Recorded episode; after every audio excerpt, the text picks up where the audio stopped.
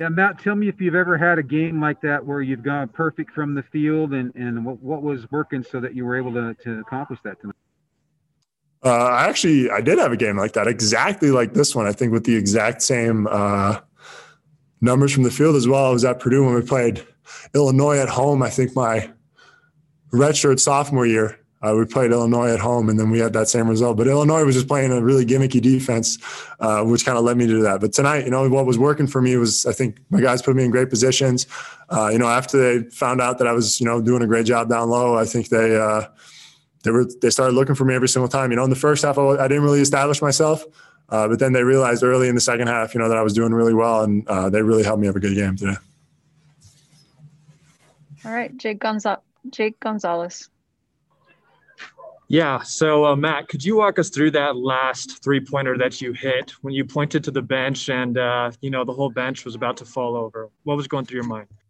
Uh, you know, it's been a little bit of a struggle for me from three. You know, I'm really confident in shooting the ball. I know that I can hit it. I know that I can make it. That's why I keep shooting them. Uh, you know, in practice they go in, they go in in workouts, they go out, they go, they go in pregame. Uh, just in the games, they haven't gone in in a while. Uh, just so to be able to hit one, everyone kind of knew that. You know, everyone knew that I've kind of been struggling on the court uh, in terms of my three ball. Uh, so to be, able, to be able to hit one today felt really good. you know, all the guys know that, and they're extremely happy for me. So just really awesome to be part of a team like this. All right. Do we have any other questions for Matt? All right. Hunter Miller. Yeah, Matt, it, Coach Pope earlier said that it's almost like you guys like to be frustrated with the way that you guys play in the first half compared to the second half. Is there anything to that? Does that frustration lead to some extra motivation and an extra edge whenever you guys come out at halftime? Uh, I mean, it actually is. It's it's one of the one of our little taglines, I guess, for this team is we turn frustration into fight.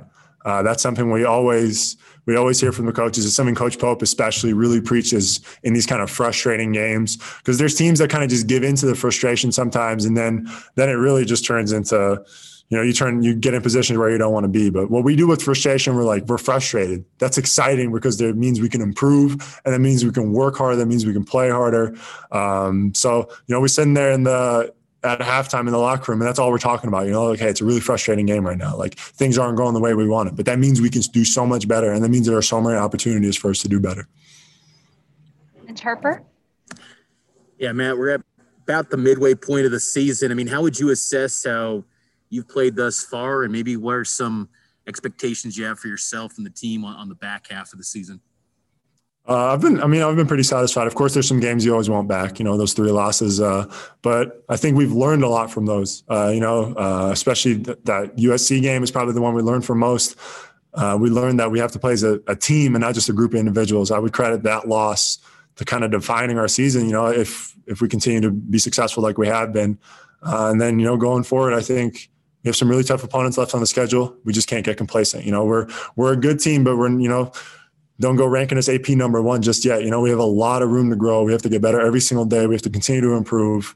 Uh, we can't just get complacent. We're not a team that just is better than people. We're just a team that plays hard and we're a team that grinds opponents out. And we can't forget that because that's our identity.